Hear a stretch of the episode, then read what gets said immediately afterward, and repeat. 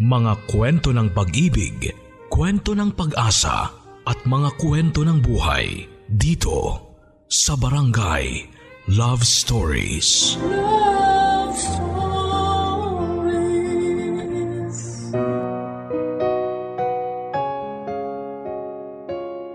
Maikli lang ang buhay. Yan ang sinasabi ng karamihan. Pero sa maikling oras na ito ng ating buhay ay maraming tao tayong makikilala, makakasama at mamahalin.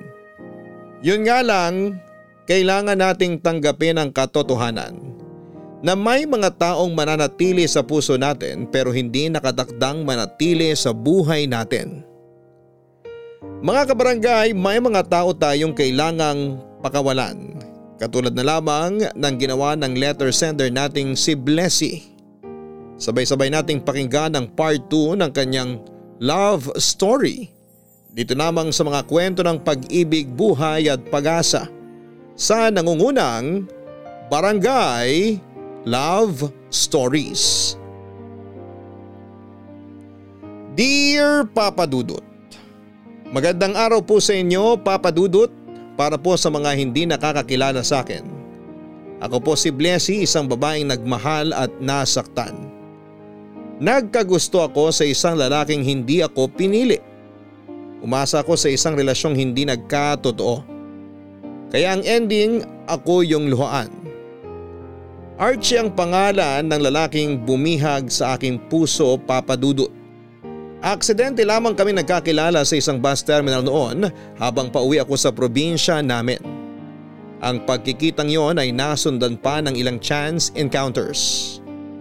Nagkaroon kami ng hindi malilimutang pagkakaibigan hanggang sa unti-unti niya akong napaibig ng hindi sinasadya. Papadudot dati akong hindi naniniwala sa true love dahil ilang beses na akong pinagtaksila ng pag-ibig na yan. Pero noong nakilala ko si Archie akala ko ay siya na ang babasag sa maling pagtingin ko sa pag-ibig. Inakala kong kami na ang nakatadhana para sa isa't isa. Dahil minsan din akong naniwala sa tinatawag nilang invisible string. O ang sinasabing tali na nagkokonekta sa dalawang taong itinakdang magkasama. Pero napagtanto ko na isa lang pala itong maling akala. Dahil sa huli, mas pinili ni Archie ang dati niyang kasintahan kesa sa akin. Inabot ako ng dalawang taon bago ko natanggap ang katotohanan na wala na talaga kaming chance para sa isa't isa. Sa tulong ng kaibigan kong si Jessa na hindi ako iniwan sa mga araw na sawi ako ay unti-unti rin naman po akong nakalimot sa mga nangyari. Ang ginawa ko na lamang ay ibinuhos ko ang lahat ng oras ko sa pagtatrabaho at pagpapaganda sa sarili ko. Pero kahit na ilang beses ko mang sabihin, nalimot ko na si Archie. Hindi pa rin naniniwala si Jessa hanggat wala raw akong taong ipinapalit sa pwesto niya. Naniniwala raw kasi siya na hanggat bakante ang puso ko. Babalik at babalik ito sa dating laman nito. Kaya ang ginawa niya ay iniretiro niya ako sa mga kakilala niyang katulad ko ay mag-isa lamang sa buhay.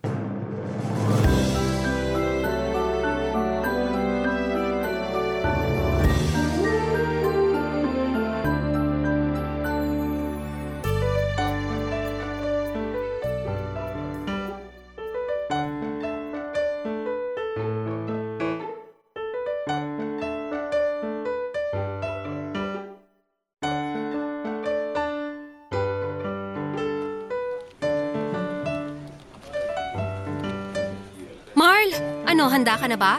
Handa para saan? Sira ulo, may date kayo ng best friend ko ngayon. Ah, ngayon na ba yon? Oo, biyernes ngayon. Yun yung usapan niyo ni Blessy na magkikita kayong dalawa. Huwag mong sabihin nakalimutan mo. Hindi ko nakalimutan. Nawala lang sa isip ko. Eh wala namang pinagkaiba yun eh. O ano, tutuloy ka ba o hindi? Siyempre tutuloy. Nakakahiya naman kung bigla akong aatras. Basta, tandaan mo yung mga sinabi ko sa'yo ha.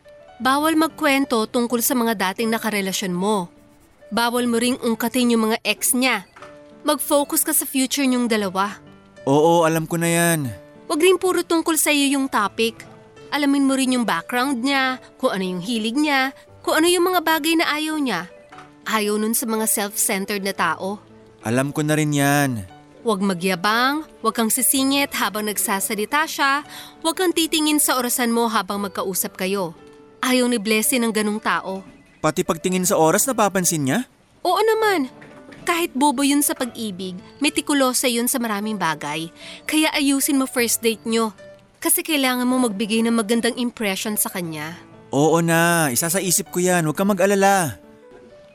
Oh, ba't ka naman ganyan makatingin sa akin? Ganyan na ba isusuot mo? Bakit? Maayos naman tong damit ko ah. Para kang naniningil ng utang, magbihis ka nga. Ang dami mo namang alam. Gusto ko lang ng maayos na lalaki para sa best friend ko. Kaya umayos ka. Malungkot na buhay noon kaya wag mo nang palalain pa. Sige, dadaan na muna ako sa bahay para magbihis bago ko siya sunduin. Okay na? Wala nang problema? Pag pumasa ka, alagaan mo yon ha. Kahit inookray ko yun ng harap-harapan, mahal ko yung babaeng yun. Makapasa? Ano ba to? Interview? Daig ko pa mag apply sa trabaho ah. Gusto mo magka-girlfriend, di ba? Oo naman. Hindi ko lang gusto. Siya mismo yung gusto kong maging girlfriend. Nung nakita ko kayo nung nakaraan sa mall, nahulog na agad yung loob ko sa kanya. Mga banat mo ang corny. Hindi mo siya madadaan sa ganyan. Ano ba dapat? Yung natural lang dapat. Ay, teka, sandali lang. Tumatawag na siya. Hello, Blessy? Ano, nasan ka na? Hello, Jessa. Nasa bahay na ako. Kakauwi ko lang galing trabaho. Sakto. Tapos na rin kami sa trabaho. Uuwi lang daw saglit si Marl para magbihis. Sandali, wag na. Wag na. Bakit? Parang kailangan ko yatang i-cancel yung lakad namin ngayon eh. Ha? Bakit naman? Masama ba pakiramdam mo? Hindi, hindi, hindi. Hindi pa talaga ako ready na makipagkita sa iba eh. Pasensya na. Ano ba yan? Nakakahiya naman kay Marl. Sorry talaga. Ikaw na lang humingi ng dispensa sa kanya para sa akin, please. O sige sige, sasabihan ko siya. Salamat, bye-bye. Bye. Si Blessy ba yon? Anong sabi niya? Cancel daw. Masama raw pakiramdam niya. Sayang naman. Puntahan ko na lang kaya siya. Wag na. Umuwi ka na lang. Magpahinga ka na muna, kailangan mo ng tulog. Yang eye bags mo, oh, puputok na. Hindi ko alam kung ano ang itsura ni Marl papadudot. Wala pa naman kasing Facebook noon para madali lang sana siyang hanapin online. Noong panahon namin, meet up lang ang tanging paraan para makipag-date kung gusto mo talagang makita kung ano ang itsura ng taong kausap mo. Ang tanging alam ko lang tungkol kay Marl ay katrabaho ito ni Jessa. Mas bata siya ng limang taon sa akin papadudot. Gusto kasi ng kaibigan ko na subukan ko raw ang mas bata sa akin. Lahat kasi ng mga naging ex ko ay mas matanda ng ilang taon kesa sa akin. At baka yun daw ang rason kung bakit ako malas sa pag-ibig. Kaso nga lang papadudot ay wala pa talaga ako noon sa mood na makipagkilala sa iba't ibang tao. Kahit na anong pilit sa akin noon ni Jessa ay hindi ako sumipot sa isinetap niyang date sana namin ni Marl. Takot pa kasi akong buksan ang puso ko para sa ibang tao lalo na't alam kong bagong hilom lang ang sugat nito. Pinakiusapan ko lamang ang kaibigan ko na itigil na ang ginagawa niya dahil kaya ko naman talagang maging masaya kahit mag-isa lamang. Mabuti na lamang at inirespeto ni Jessa ang desisyon kong yon. Okay na ako na third wheel sa mga date nila ng boyfriend niya. Ang mahalaga sa akin ay wala nang nagpapabigat sa puso ko. Pero kung si Jessa ay tumigil na sa paghahanap ng mga lalaking pwede kong maging boyfriend, si Marl ay hindi. Kahit na naipaliwanag ko na sa kanya na hindi pa ako handa noon na pumasok sa isang relasyon ay hindi niya ako tinigilan. Sa halip ay siya na mismo ang lumapit sa akin para ipakilala ang sarili niya papadudot.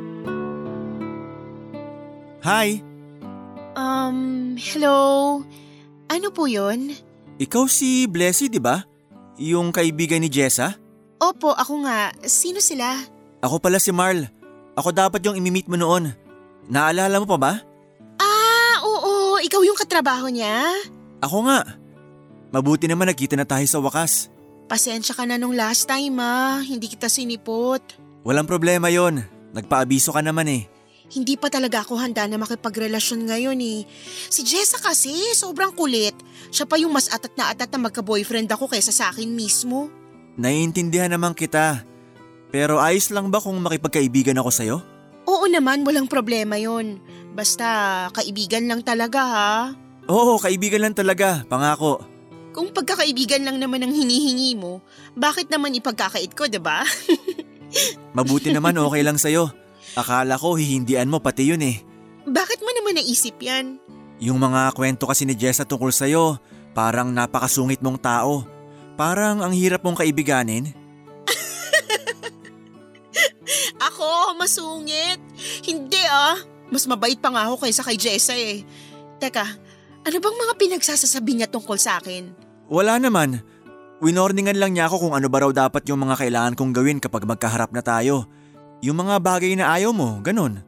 Oo, talagang determinado yun na ihanap ako ng boyfriend ah.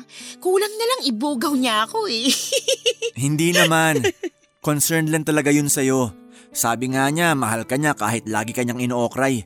Gusto ka lang daw niya makitang masaya. Masaya naman ako ah. Sino nagsabing hindi? Alam mo, huwag kang nagpapapaniwala sa mga sinasabi noon. Minsan, siya lang yung gumagawa nun sa utak niya eh. Pero masaya ka naman ba ngayon? Oo naman. Bakit naman ako magiging malungkot? May trabaho ako, may tinitirhan ako, may pera ako. Doon pa lang, masayang masaya na ako. Hindi ka ba malungkot na single ka? Hindi ah. Porkit ba single, malungkot na agad? Ikaw ba? Single ka rin, ba? Oo. Oh, eh, malungkot ka ba? Hindi naman. Pero syempre naghahanap din ako ng makakasama ko sa buhay para mas maging masaya. Ayun, mas masaya. Ibig sabihin, masaya ka na. Hindi ka lang kontento. Hindi naman sa ganon. Oo, nandun na tayo. Masaya tayo ngayon. Pero hanggang kailan? Hindi naman pwede na manatili na lang tayo sa present time. Kailangan din nating pagplanuhan yung hinaharap. Tsaka na yan, hindi ko pa naman kailangan eh. Saka mo lang ba hahanapin kapag nangailangan ka na? Hindi ko alam. Pero bakit ko i-stressin ang sarili ko sa mga ganyang bagay, di ba? Kung di pa naman kailangan sa ngayon. May punto ka naman. Kaya sana maintindihan mo kung bakit sarado pa ngayon tong puso ko. Oo naman. Mahirap din namang ipagpilitan yung sarili ko sa taong hindi pa kayang tumanggap ng pagmamahal ko. Salamat at naiintindihan mo ko. Walang anuman. Masaya na ako na magkaroon ng bagong kaibigan. Oo, mas masaya yun. Low maintenance lang ang pagkakaroon ng kaibigan, hindi tulad sa karelasyon. Tsaka, masaya akong kaibigan kahit itanong mo pa kay Jessa. Ay, wag na pala. Sisiraan na ako ng babaeng yun eh. Kakaiba rin kayong dalawa no? Ngayon lang ako nakakita na magkaibigan na nagsisiraan. Hindi naman kami nagsisiraan. Alam lang talaga namin yung ugali ng isa't isa. Kaya kahit sabihin kong bruha yon, hindi yun magagalit. Parang ang saya nyo tuloy kasama. Oo naman, sama ka sa amin minsan. Sige ba? To be fair, may tinatago namang itsura si Marl papadudot. Medyo payat siya pero malinis ang itsura. Maamo ang mukha niya na para bang hindi kayang pumatay ng lamok. Totoo nga ang sinabi sa akin ni Jessa na medyo tahimik siya at masyadong seryosong kausap. Pero kahit na ganoon ay hinangaan ko ang tapang at determinasyon niya. Kahit magkalayo ang personality namin sa isa't isa, ay nakipagkita pa rin siya sa akin para ipakilala ang sarili niya. Naging maganda naman ang unang pagkikita naming dalawa papadudot.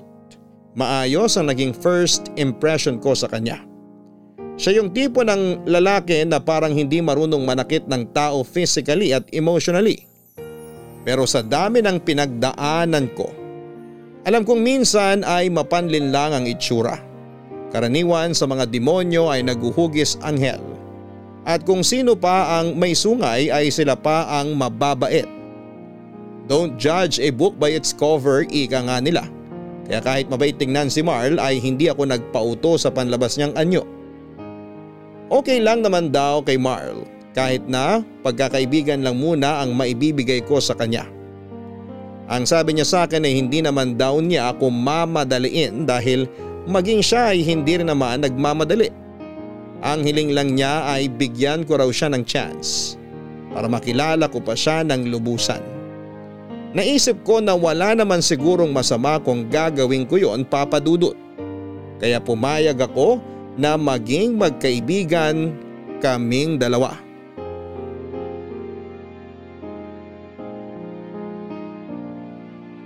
Papadudot noong mga panahong nauso ang unli calls at unli texts ay halos araw-araw kaming magkausap noon ni Marl. Hindi ko inaasahan na magugustuhan ko ang presensya niya sa buhay ko. Sa ilang buwang pag-uusap namin ay napatunayan ko na mabait talaga siyang tao. Maalalahanin siya at marespeto.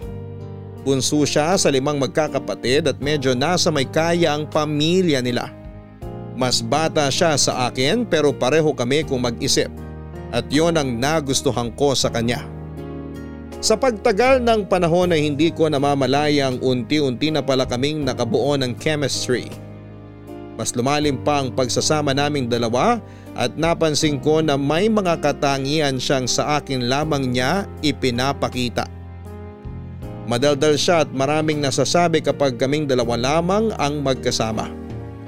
Pero kung may ibang tao na ay daig pa niya ang pipi na hindi makausap ng maayos. Mapagbigay at gentleman din siya pagdating sa akin pero sa ibang tao ay parang wala siyang pakialam sa kanila. Sabi ni Jessa, may mga tao talagang sakalang bubuksan ang mundo nila kapag gusto nila ang isang tao at yun daw ang kaibahan ko sa mga taong nakapaligid sa amin. Gusto ako ni Marl at yung iba ay wala na siyang pakialam.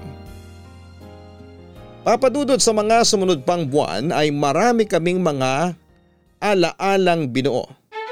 Mas pinagtibay pa namin ang tiwala namin sa isa't isa hanggang sa gumaan na rin ang loob ko sa kanya. Nung napansin ito ni Marl ay sa kanya sinubukang manligaw ulit sa akin. Kumusta na pala kayo ni Marl? Balita ko, nanliligaw na daw siya sa'yo ah. Oo, nanliligaw na nga siya sa akin. Tingnan mo nga naman, papatol ka rin naman pala. Nung una kunwari ka pa, hindi pa ako ready, mukha mo. Hindi pa naman talaga ako ready nun eh. Pero ngayon, nakita ko naman na parang sincere siya sa ginagawa niya. Kaya wala naman akong nakitang masama na payagan ko siyang manligaw sa akin. Ang tanong, eh bakit hanggang ngayon hindi mo pa siya sinasagot? Kasi ayoko magdesisyon agad-agad. Siyempre, kailangan nating siguruhin muna bago tayo umuo. Yun ba talaga ang rason?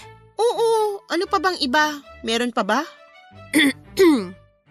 eh yung lalaking iniyakan mo noon, yung nakilala mo sa bus? Si Archie, wala na yun. Matagal na yung washed out sa buhay ko. Talaga lang ha? Talagang talaga. Malakas talaga yung pakiramdam ko na si Archie yung rason kung bakit ayaw mong sagutin si Marle. Bakit mo naman nasabi? Kasi sino namang babae ang hindi sasagutin ng tulad ni Marl? May itsura naman siya. May kaya, matalino, mabait.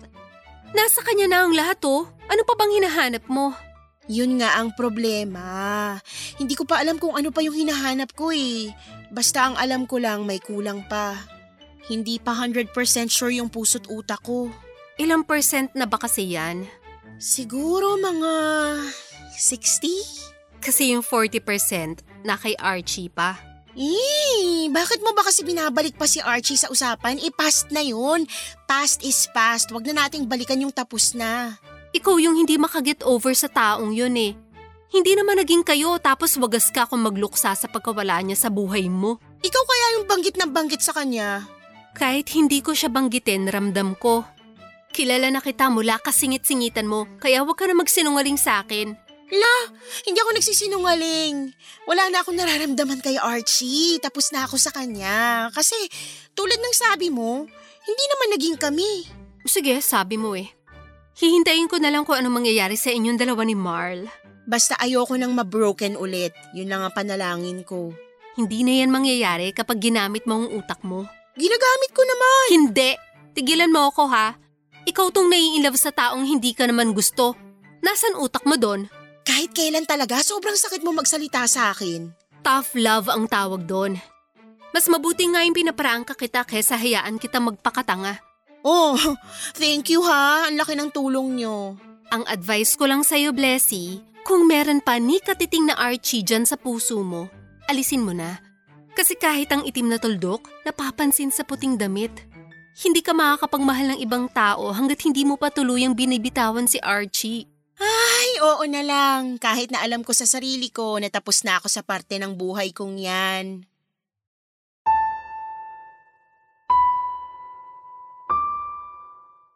Pumayag ako sa panliligaw ni Marl Papadudot. Matagal ang nangyaring ligawan. Magkahalong old school at modern na ang ginawang panliligaw sa akin ni Marl na siyang nakaka-impress. May mga bagay siyang ginawa na hindi ko inaasahang kaya pala niyang gawin. Katulad na lang noong nagplano siya ng bakasyon para sa akin kasama ang mga kapatid ko. Ipinakilala din niya ako noon sa mga magulang niya pati na rin sa mga kaibigan at kakilala. Para na nga kaming magkasintahan noon na hindi pa official. Lahat ng yon ay ginawa ni Marl para lamang makuha ang matamis kong oo. Papadudot ramdam ko na noon ang pressure sa sarili ko dahil masyado ng maraming mata ang nakatingin sa amin ni Marl noon. Sa side ko at sa side ni Marl. Marami ang umaasang magkakatuluyan kami. Para nga akong nasa gitna ng isang malaking stage na napapalibutan ng mga tao habang inaantay kung ano ang magiging sagot ko. Ayokong magpadalos-dalos sa mga desisyon ko. Kaya tinimbang kong maigi kung ano ang nararamdaman ng puso ko. Pero sa kasamaang palad, noong mga panahong yon ay hindi pa talaga ako sigurado para kay Marl. Oo, Marami na siyang magagandang bagay na nagawa para sa akin at malaki ang pasasalamat ko doon. Pero hindi ko alam kung bakit parang may kulang. Parang may hinahanap-hanap pa rin ako. At kahit man pilitin ko ay hindi ko magawang ibigay ang lahat para kay Marl. At inamin ko yon sa kanya, Papa Dudut. Blessy, bago ko umuwi, gusto mo bang kumain muna tayo sa labas? Pwede bang next time na lang? Pagod na talaga ako eh. Gusto ko na sana magpahinga. Tsaka maaga pa ako sa trabaho bukas eh. Ganun ba? O sige, ihatid na lang kita pa uwi. Wag na, magko-commute na lang ako. Ayaw mo ba? Bakit naman parang iniiwasan mo na ako? Ha? Iniiwasan kita? Bakit ko naman gagawin yun? Hindi kita iniiwasan, Marl. Pero bakit parang nitong mga nakarang araw, Lagi ka nalang umiiwas kapag nag-aaya ako. Mabuti nga sumama ka ngayon eh. Akala ko busy ka na naman. Yun nga, busy lang talaga ako. Nasabi ko naman sa'yo yun, ba? Diba? Hindi lahat ng oras available ako. Sana maintindihan mo. Oo, naiintindihan ko naman. Pero… Gano'n naman pala eh. Huwag ka na mag-isip ng kung ano dyan. Natatakot lang kasi ako na baka ayaw mo na pala sa akin. Sana kung ganun man yung mangyari, eh sabihin mo sa akin yung totoo para tigilan ko na tong ginagawa ko. Kung masyado ka nang nakukulitan sa akin, kung sa tingin mo talagang wala na akong pag-asa sa'yo, sana sabihan mo ko para alam ko yung ginagawa ko. Marl, hindi ko naman gagawin yun sa'yo. Hindi kita basta-basta na lang iiwan ng walang pasabi. Oo, hindi pa kita masagot sa ngayon pero lagi ko naman sa'yo sinasabi yung dahilan eh. Hindi pa talaga ganun kabuo yung nararamdaman ko para sa'yo. Siyempre, ayoko namang basta-basta na lang pumasok sa isang relasyon na hindi ako sigurado. Ayoko nang saktan ng sarili ko, tsaka ikaw. Ayaw din kitang saktan kung sakali. Pero sa tingin mo, ano pa yung kulang? Bakit hindi mo ko magawang mahalin ng isang daang porsyento? Hindi ko alam. Hindi ko rin alam yung sagot dyan eh. Hindi ko pa masabi sa ngayon pero ramdam ko. Ramdam ko na may kulang pa. Kulang pa ba yung efforts ko? Yung pagmamahal ko sa'yo? Yung concern? Ano pa ba? Yung itsura ko ba? May mali ba sa akin? Ano ba yung kulang na yun para maayos natin? Hindi. Walang mali sa'yo, Marl. Hindi ikaw yung kulang. Ewan ko. Baka ako. Wala sa'yo ang kulang. Ang totoo nga, sobra-sobra na yung binibigay mo sa akin eh. Minsan, minsan nakakalundo na rin. Sinasabi mo ba na kailangan ko nang tumigil sa panliligaw sa'yo? Ayoko lang nasayangin yung oras mo sa isang bagay na walang kasiguruhan. Hindi pa kita kayang sagutin ngayon. Hindi ko rin alam kung kailan mangyayari yon o kung mangyayari ba talaga. Pero sana, ang hiling ko, wag sa akin umikot ang mundo mo. Wag mo muna akong gawing parte ng buhay mo kasi hindi pa ako handang pumasok eh. Natatakot pa ako. Naiintindihan kita. Sorry kung yun ang nararamdaman mo sa ginagawa ko. Masyado lang siguro akong nawili sa ginagawa ko para lang mapasagot kita. Hindi ko na naisip na may boundary pala tayong kailangang irespeto. Ngayon alam ko na kung bakit parang dumidistansya ka sa akin. Sorry ulit. Hayaan mo. Didistansya na muna ako sa'yo. Hindi ko naman sinasabi na layuan mo ko. Pwede pa rin naman tayo maging magkaibigan eh. Yung pag-ibig na yan, hayaan na lang natin na dumating ng kusa. Huwag nating pilitin. Maraming salamat na sinabi mo ang totoong nararamdaman mo sa akin para at least alam ko na kung ano yung kailangan kong gawin. Hayaan mo, hindi pa rin naman ako titigil eh. Magpapahinga lang siguro pero tutuloy pa rin ako sa panliligaw sa'yo. Sabi nga nila kung gusto, gawan dapat ng paraan di ba? Kaya gagawan ko talaga ng paraan para makita mo yung halaga ko. Yang sinasabi mong kulang na yan, hanapin natin para mapunan yung nawawala na sinasabi mo. Salamat at Naiintindihan mo ko. Ngayong malinaw na ang lahat, pwede na ba kitang ihatid sa inyo? Kahit ngayon lang. Hmm, o sige na nga. Ngayon lang to ah. Baka mamaya masanay ako sa hatid sundo mo. Sabihin pa nilang sinasamantala kita. Hayaan mo sila mag-isip. Ako naman yung nagmamahal eh, hindi sila. Kahit na. Iwasan na muna natin gumawa ng ingay. Alam mo naman yung mga tao sa paligid eh. Masyadong maraming sinasabi. O sige, ikaw bahala. Ano, tara na?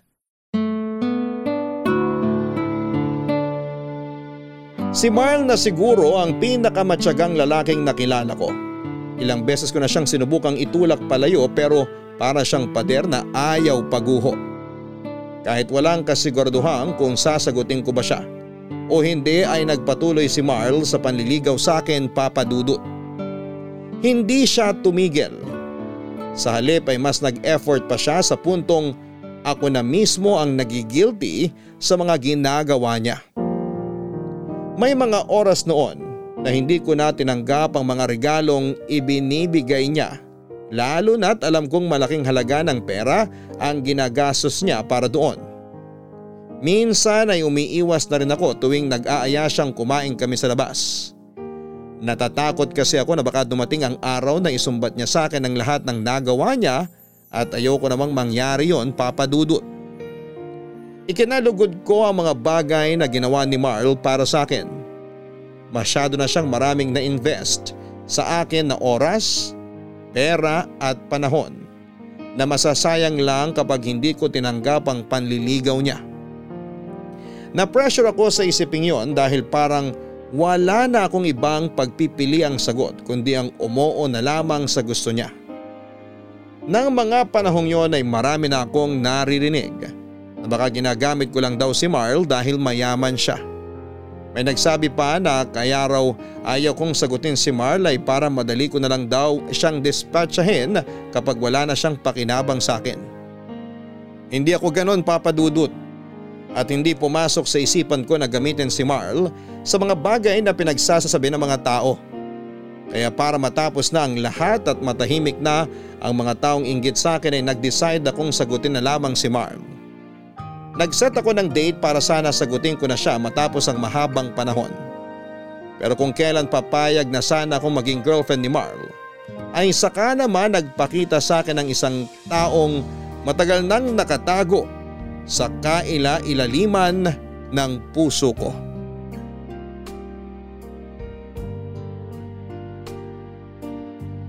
Naghahanap lang ako noon ng bagong casing para sa phone ko papadudot. Sa totoo lang ay wala naman talaga akong planong gawin yon. Pauwi na ako dapat galing sa trabaho ng isang lalaki ang nadaanan ko sa bangketa na nagtitinda ng mumurahing phone casing. Hindi doon ang karaniwang ruta na dinadaanan ko pero dahil bahasa nilalakaran ko pa uwi ay sa ibang kalye ako dumaan. Naaliw ako sa mga bagong design na nakita ko kaya napahinto ako para bumili. Habang abala ako sa pamimili ay isang pamilyar na boses ang tumawag sa pangalan ko. Paglingon ko ay halos tumalo ng puso ko nang mamukhaan ko kung sino ito. Si Archie Papadudut. Matapos ang ilang taon, matapos ang mahabang panahong paglimot ko sa kanya, ay parang isang bagsakang bumalik lahat sa alaala ko ang nakaraan naming dalawa. Ang lalaking nagpaiyak sa akin ng ilang araw. Ang lalaking nagpaibig sa akin. Ang lalaking nang iwan sa akin ay nakatayo sa harapan ko. Guwapong guwapo. Suot ang nakakaakit nitong ngiti. Walang nagbago sa itsura niya papadudot. Parang hindi nga siya tumanda. Kung anong itsura niya sa alaala ko ay ganun pa rin ang itsura niya noong nagkita kami noong araw na yon. Siguro ilang segundo rin akong natulala habang pinagmamasdan ko ang mukha niya. Yon ang mukhang hinahanap ng puso ko. Ang mukhang inaantay ko. Siya ang rason kung bakit hindi ko maibigay ng buo ang pag-ibig ko kay Marl. Doon ko napagtanto na hindi ako makalimot. Natuto lang akong itago ang sakit na nararamdaman ko dahil simula noon hanggang noong araw na yon, si Archie pa rin talaga ang may hawak ng puso ko. Blessy? Blessy! Archie! Uy, ikaw nga! Ano ginagawa mo rito? Paano ka napadpad dito sa amin? May dinaanan lang akong kakilala. Diyan lang siya oh, sa tapat nagtatrabaho. Sakto, paglabas ko, namukhaan kita. Grabe ha, pagkatapos ng ilang taon pinagtagpo ulit tayo. Kaya nga eh. Hindi ko alam na dito ko pa rin pala nakatira. Akala ko lumipat ka na. Hindi ako lumipat. Ba't naman ako lilipat? Eh dito lang yung trabaho ko. Dito pa rin ako nakatira simula nung nagkakilala tayo. Pauwi na nga ako galing trabaho eh. Ah, actually, hindi talaga dito yung daanan ko. Bahalang kasi sa kabilang kalye, kaya dito ako dumaan. Kung alam ko lang na nandito ka pa rin pala, sana dito dapat kita hinanap. Ba't mo naman ako hahanapin? Sabihin na lang natin na may mga pinagdaanan ako malala nitong nakaraang taon. Nagaanap ako ng mga kasama tapos naalala kita nung nasa La Union pa tayo. Sinubukan kitang tawagan pero hindi na makontak yung number mo eh. Ah, yun ba? Nagpalit kasi ako ng phone number. Pero hindi ko alam ah, na hinahanap mo pala ako. Noon yun, nung nag-break kami ng girlfriend ko. Break na kayo? Teka, itong girlfriend ba na to na tinutukoy mo eh yung girlfriend mo nung nasa La Union tayo noon? Oo, siya nga. Naghiwalay ulit kayo? Ano nangyari? Maraming nangyari. Ikaw kasi, nagpalit ka pa ng number mo eh di sana updated ka sa buhay ko. Kailangan ko mag-move on eh. Iniwan mo kasi ako. Ha? Iniwan? Ano ulit yon? Ha? Wala. Ang sabi ko, busy ka na kasi sa love life mo noon kaya hindi na kita inabala. So, ngayon, may girlfriend ka na ba ulit o single ka na ngayon? Wala. Wala akong girlfriend ngayon. Maganda yan. Pahinga mo muna puso mo. Eh ikaw ba? May boyfriend ka na ba? Baka may asawa ka na. Asawa? Wala pa akong asawa, uy. Boyfriend nga wala ako eh. Bakit naman? Choice kong wag muna makipag-boyfriend. Pero may naniligaw na sa akin ngayon. Actually, parang kami na nga eh. Hindi pa nga lang official kasi hindi ko pa siya sinasagot. Talaga? Bakit di mo pa siya sagutin? Ah, nag-aalangan pa yung puso ko eh. Alam mo yung feeling sa mga horror movies na takot kang pumasok sa pinto? Kasi pakiramdam mo may panganib na nag-aantay kapag pumasok ka. Yun, yun yung feeling na nararamdaman ko sa ngayon. Kasi takot ka para sa sarili mo. Dapat lang yun. Ibig sabihin, concerned ka sa sarili mo. Pero ganun naman talaga ang pag-ibig, di ba? Kailangan mong sumugal. Kasi hindi mo malalaman kung panganib ba o pag-ibig yung nasa likod ng pinto kung hindi mo bubuksan. Uy, ba't ganyan ka makatingin? Wala! May narealize lang ako. Alam mo, na-miss ko to. Namiss mo ang alin? Yung mga ganitong klaseng usapan natin noon, na-miss ko yun. Yung dating tayo. Pwede naman nating tuloy to kung gusto mo eh. Total, sabi mo pauwi ka na. Baka gusto mo magkape muna. Oh, sige ba? Tara, marami tayong pag-uusapan. Ilang taon na ulit nung huli tayong nagkausap? Hmm, two years? Matagal na pala, no? Oo. Kaya, kailangan mo mag-explain bakit ka single ngayon. Nako, mukhang ma-hot seat ako ah.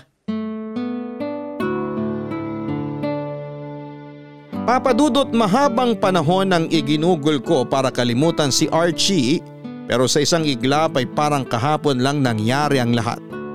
Para bang biglang na-resuscitate ang puso ko na matagal nang patay. Saglit lang kaming nagkausap noong araw na yon pero bigla kong nakalimutan ang lahat ng sakit na ibinigay niya sa akin. Hindi ko alam kung dahil ba ito sa pabango niya o dahil sa magagandang pares ng mata niya. Basta tuwing magkasama at nagkakausap kami ay para akong nasa cloud 9. Sobrang gaan lang talaga niyang kasama at tuwing nasa tabi ko siya ay nagiging komportable ako. Para bang lahat ng problema ko ay nawawala. Ang mga tao sa paligid ko ay biglang naglalaho at ang tanging laman ng mga mata ko ay siya lamang. Hanggang ngayon ay hindi nga ako makapaniwala na magkikita kaming dalawa ni Archie noong araw na yon. Sobrang lawak ng Quezon City at sobrang dami ng taong nakatira dito para lang magtagpo kami sa isang bangketa sa lugar na hindi naman namin karaniwang pinupuntahan. Hindi ko alam kung tadhana ba ang nasa likod nito o talagang sadyang coincidence lang ang lahat. Pero pasalamat ako na nagkita ulit kaming dalawa ng araw na yon matapos ang napakahabang panahon.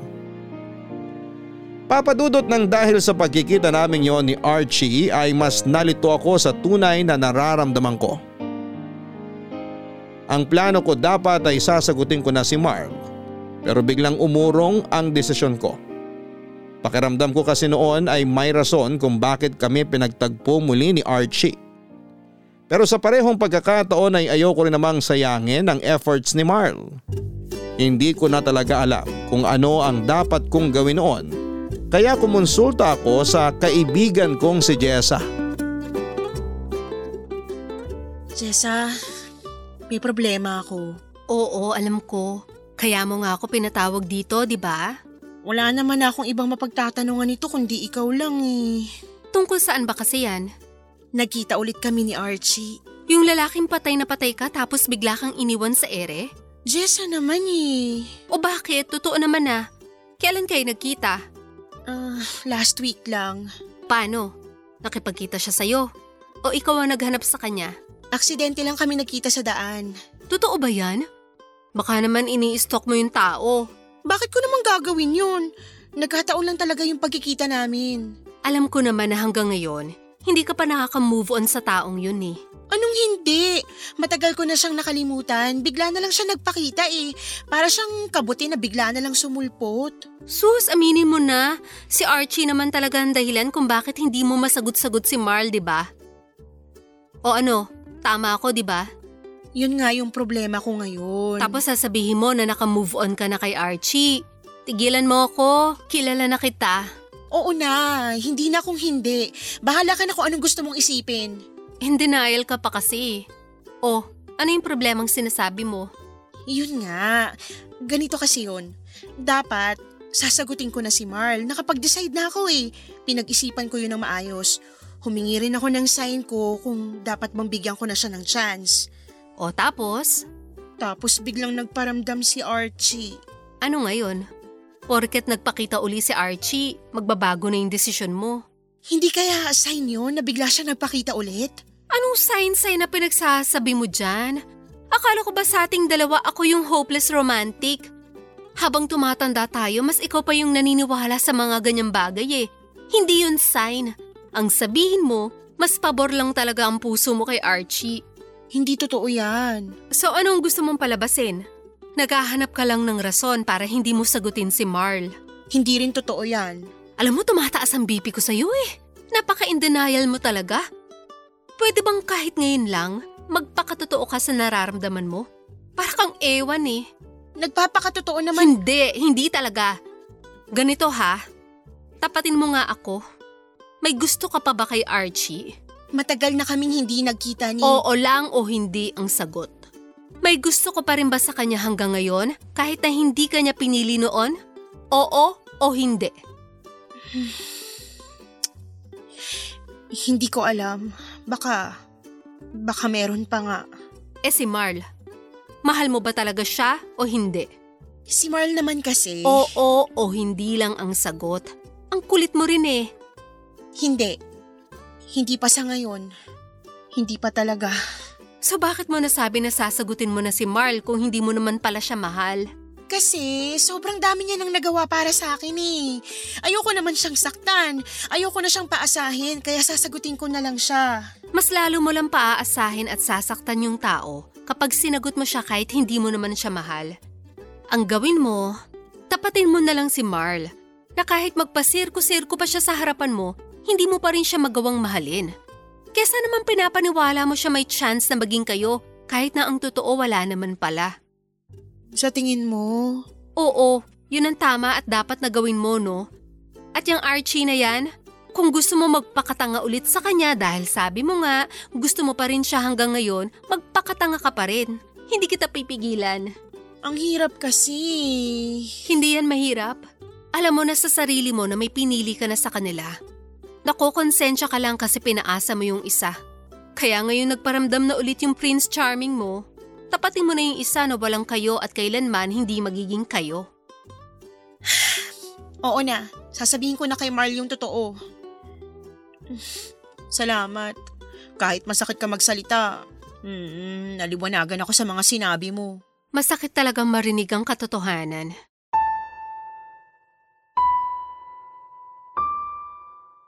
Papadudot alam ko na kung ano ang iniisip ng mga kabarangay sa oras na ito. Siguro sa tingin ng iba ay napakadali lang ng solusyon sa problema ko. Marahil ay marami sa inyo ang mas pabor o boto kay Marl tulad ng sinasabi ng kaibigan ko pero malakas din kasi ang sigaw ng puso ko na hindi siya ang gusto ko. Alam kong uh, ng mga panahon na yon ay hindi pa rin alam ni Archie ang totoong nararamdaman ko para sa kanya dahil hindi naman natuloy ang sanay pagtatapat ko ng pag-ibig sa kanya. Pero iniisip ko na baka yon ang pagkakataon para ituloy ang naunsyami naming kwento. Sobrang hirap pumili sa dalawang taong magkaibang naging trato sa akin. Nandyan si Marl na walang ibang ginawa kundi ang buuin ang pagmamahal ko para sa kanya. Maasahan siyang tao at alam kong mahal niya ako. Pero nandyan din si Archie na walang kamuwang-muwang sa kung ano ang nararamdaman ko para sa kanya. Pero sa kanya ako masaya.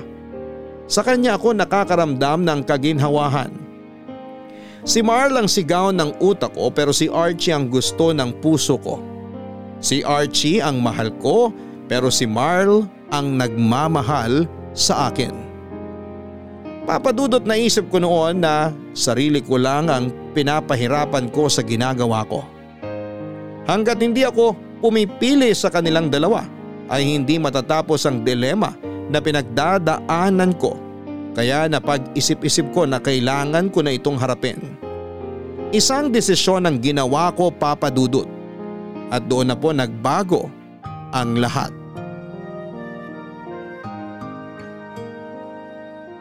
Papadudot kung saan saan ko kinuha ang tapang ko noon para lamang harapin sina Marl at Archie. Alam ko kasing marami ang magbabago kapag pumili na ako ng isa sa kanila. Pero anuman ang maging resulta ng desisyon ko ay willing naman akong tanggapin ito. Maraming pwedeng mangyari sa pasyang gagawin ko. Pwedeng mawala sa akin ang lalaking tanging nagmamahal sa akin. Pwede rin akong layuan ni Archie kapag nalaman niyang may gusto pala ako sa kanya. Malaki nga rin ang tsansa na pareho silang mawala sa akin at okay lang din yon. Ang mahalaga ay matapos na ang lahat. Bago ko kinausap si Marl at Archie ay lumapit ako sa mga magulang ko at ilang kaibigan para humingi ng payo. Marami silang naibigay sa aking advice na siyang dahilan kung bakit mas pinili ko ang laman ng puso ko. Humiling din ako sa Diyos na sana'y ibigay niya sa akin ang tamang desisyon.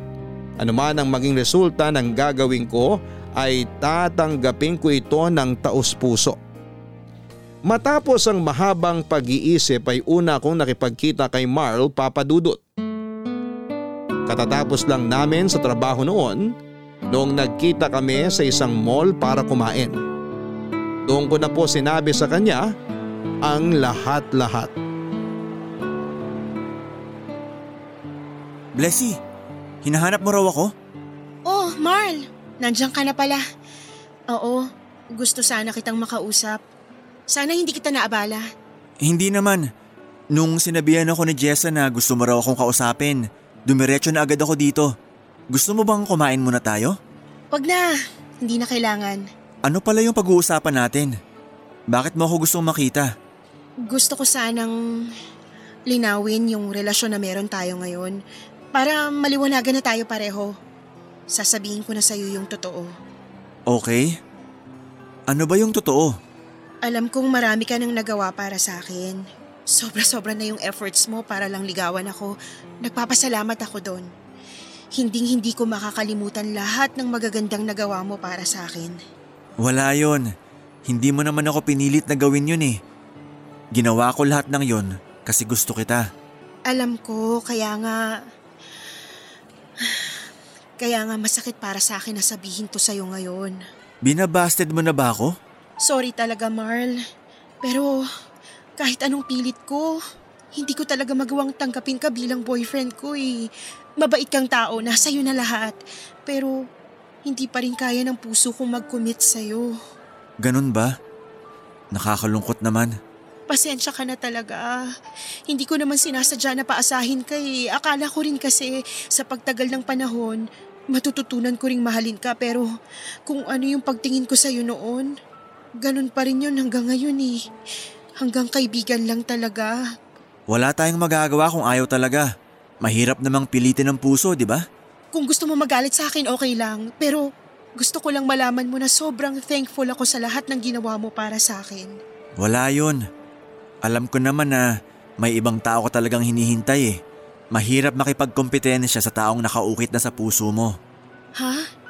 Sinong nagsabi sa'yo niyan?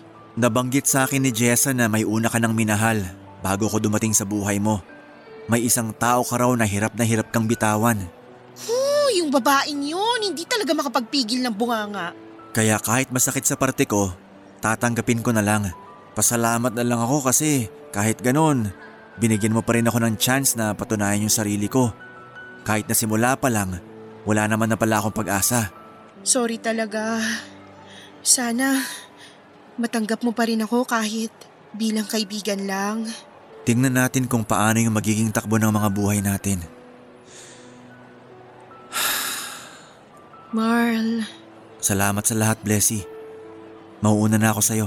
sandali lang. May sasabihin ka pa ba? Gusto ko lang ulit magpasalamat. Salamat sa oras, sa pag-aalaga, sa pagiging kaibigan. Ang hiling ko sa'yo, sana makahanap ka ng babaeng totoong magmamahal sa'yo. Ikaw rin. Good luck sa'yo.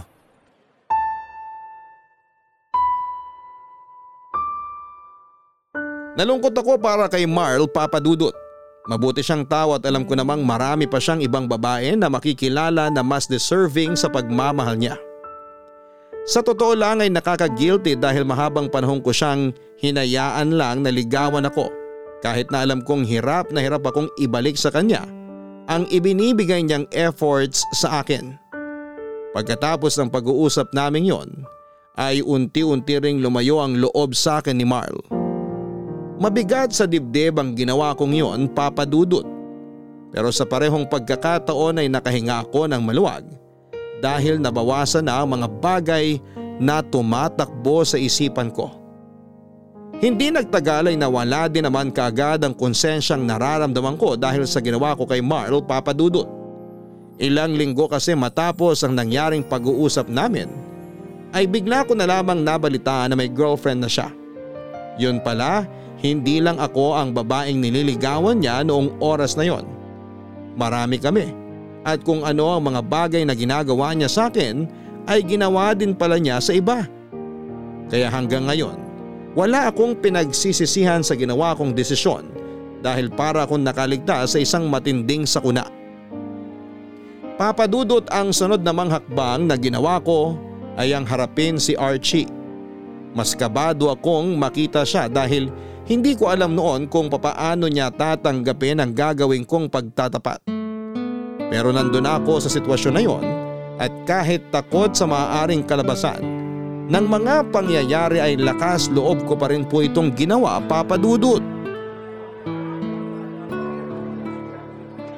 Sobrang bored ko talaga sa bahay. Mabuti na lang naisipan mong lumabas. Salamat pala sa pag-imbita. Walang anuman. Tagal nating di nagkita eh, kaya kailangan nating bumawi sa isa't isa. Nako, babawi talaga tayo. Para naman makahinga ako sa trabaho kahit papano. Sa totoo lang, ngayon na lang kasi ulit ako nakalabas eh. Talaga ba? Parang sa ating dalawa, ikaw dapat yung busy kasi marami kang pinupuntahang lakad. Diba dati nga, nakakapagbakasyon ka pa sa La Union? Noon yun. Iba na ngayon. Hindi ko na magawang magbakasyon ngayon kasi kailangan na natin magpaka-practical. Sa bagay, tama ka nga naman. Tsaka, kailangan na rin talaga nating mag-ipon para sa future natin. Hindi na tayo tulad dati na gastos dito, gastos dun. Hindi na tayo bata para mag-aksaya ng panahon sa mga panandaliang bagay. Pero bakit nga ba bigla kang nakaalalang lumabas ngayon? Um, ang totoo niyan, may gusto sana akong sabihin sa'yo ngayon. Talaga? May sasabihin ka sa akin? Tungkol saan? Matagal ko na tong gustong sabihin sa'yo eh. Hindi lang natuloy kasi, ewan ko, baka hindi pa siguro oras noon na malaman mong totoo. Anong totoo? ano ba kasi ang sasabihin mo? Um, naalala mo pa ba nung una tayong nagkita? Sa kasal? Hindi, sa bus terminal. Nung pauwi ka sa Abra kasi maglalaro ka yata ng basketball. Nasiraan ka pa nga ng sasakyan nun tapos lumipat kayo ng bus kung saan ako nakasakay. Ah, oo. Naalala ko na. Yun pala yung una natin pagkikita? Oo, yun yun. Tapos, pagkatapos ng ilang taon, nagkita ulit tayo sa kasal. Nasundan nung nagpunta ka ng La Union. Tapos, ngayon ulit. Nakakatuwa no? Parang magkikita tayo, magkakahiwalay tapos magkikita ulit. Parang mangga lang na seasonal. Kaya nga eh, naalala ko na naman tuloy yung kwento sa akin ni Jessa tungkol sa invisible string. Invisible string? Na may invisible string daw na nakakabit sa bawat tao. Tapos yung karugtong nun, nakakabit din sa taong nakatakda na makasama mo habang buhay. Kahit magkahiwalay kayong dalawa, hindi man magkita ng mahabang panahon, konektado pa rin kayong dalawa. At kahit ano man ang mangyari, magtatagpo at magtatagpo pa rin ang landas niyong dalawa. Ang ganda naman nun. Parang soulmate? Oo, parang gano'n na nga. Pero ano namang kinalaman nun sa sasabihin mo sa akin? Naisip ko lang na baka may rason kung bakit kahit ilang beses na tayo nagkahiwalay, patuloy pa rin tayo nagkikita. Ano yung rason sa tingin mo? Na baka tayo yung... Tayo yung para sa isa't isa. Totoo ba? Alam ko nakakatawang pakinggan tong mga lumalabas ngayon sa bunganga ko pero... Ewan ko, yun yung gusto kong paniwalaan eh kasi matagal na akong umiibig sa'yo. Sa akin? Gusto mo ako? Oo, matagal na. Nung una nagkasama tayo sa bus, sobrang gaan na ng loob ko sa'yo. Nung nagkakilala ulit tayo sa kasal, nag-iwan ka ng di malilimutang impression sa akin. Tapos mas na-develop pa yung nararamdaman ko sa'yo nung nagkasama tayo sa La Union. Pero bakit ngayon mo lang sinasabi sa akin to? Kasi may girlfriend ka noon at ayoko naman makasira ng relasyon kaya sinarili ko na lang yung nararamdaman ko. Ah, nakakagulat naman. Alam ko, sorry kung nabigla ka sa mga sinabi ko. Pero aaminin ko, hindi ka rin nawala sa isip ko. Willing naman ako na gamitin yung mga susunod na panahon natin para kilalanin pa ng husto ang isa't isa eh. Pwede naman yun, di ba? Kung okay lang sa'yo. Oo naman. Walang problema yun sa akin. Tingnan natin kung totoo nga yung teorya na sinasabi mo na merong invisible string na nagkokonekta sa ating dalawa.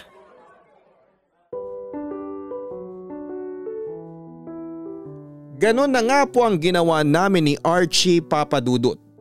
Kinilala namin ang isa't isa sa mga sumunod na buwan. Sabay naming pinalalim at pinatibay ang samahan at tiwala namin sa isa't isa. Kalaunan ay unti-unti rin namang umusbong ang pagsasamahan naming dalawa hanggang sa pareho kaming nag-decide na pumasok na sa relasyon. Hindi ko inaasahan na darating din pala ang araw na yon. Ang araw kung saan ang lalaking inaasahan kong mapapa sa akin ay magiging akin din pala. Totoo nga na nasa tamang timing lang yan. Siguro'y totoo nga rin na kapag kayong dalawa talaga ang tinadhana. Magkalayo at magkaiba man ang landas ninyong pareho ay sa isa't isa pa rin kayo tutungo. Tumagal ang relasyon naming dalawa ni Archie ng halos tatlong taon bago niya hiningi ang mga kamay ko papadudot. Pumayag akong magpakasal sa kanya. Nangako kami sa isa't isa na alagaan namin ang pamilyang itataguyod namin. Magsasama kami sa hirap at ginhawa. Sa saya at lungkot at sa anumang pagsubok na darating sa buhay namin. Papadudot sino ang mag-aakala na ang isang inosenteng pagkikita sa bus terminal ay mauuwi pala sa happily ever after. Pero happy nga ba talaga ang naging kwento namin ni Archie? Kahit na kaming dalawa ang nagkatuluyan. Hindi pa po tapos ang kwento naming dalawa. Pero hanggang dito na lamang muna ang ibabahagi ko sa inyo papadudot. Magandang araw ulit sa inyo at sa mga nakikinig ngayong araw. Asahan nyo na hindi pa po tapos ang kwento namin ni Archie dahil papunta pa lamang tayo sa climax ng aming istorya. Ang inyong forever kapuso at kabarangay, Blessy. Invisible string, soulmate, tadhana, anuman ang tawag dito. Isa lang ang napatunayan ng kwento ni Blessing ngayong araw. Lahat tayo ay may pagkakataong umibig at meron din tayong pagkakataong pumili ng taong mamahalin natin. At kapag dumating na sa buhay mo ang taong tingin mo ay nakatadhana talaga para sa iyo. Huwag mo na itong pakawalan at pilitin mo itong ipaglaban.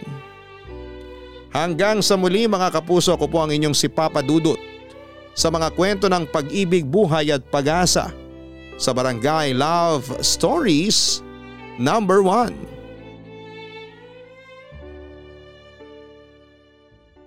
Mga kwento ng pag-ibig, kwento ng pag-asa at mga kwento ng buhay dito sa Barangay Love Stories. Love Stories.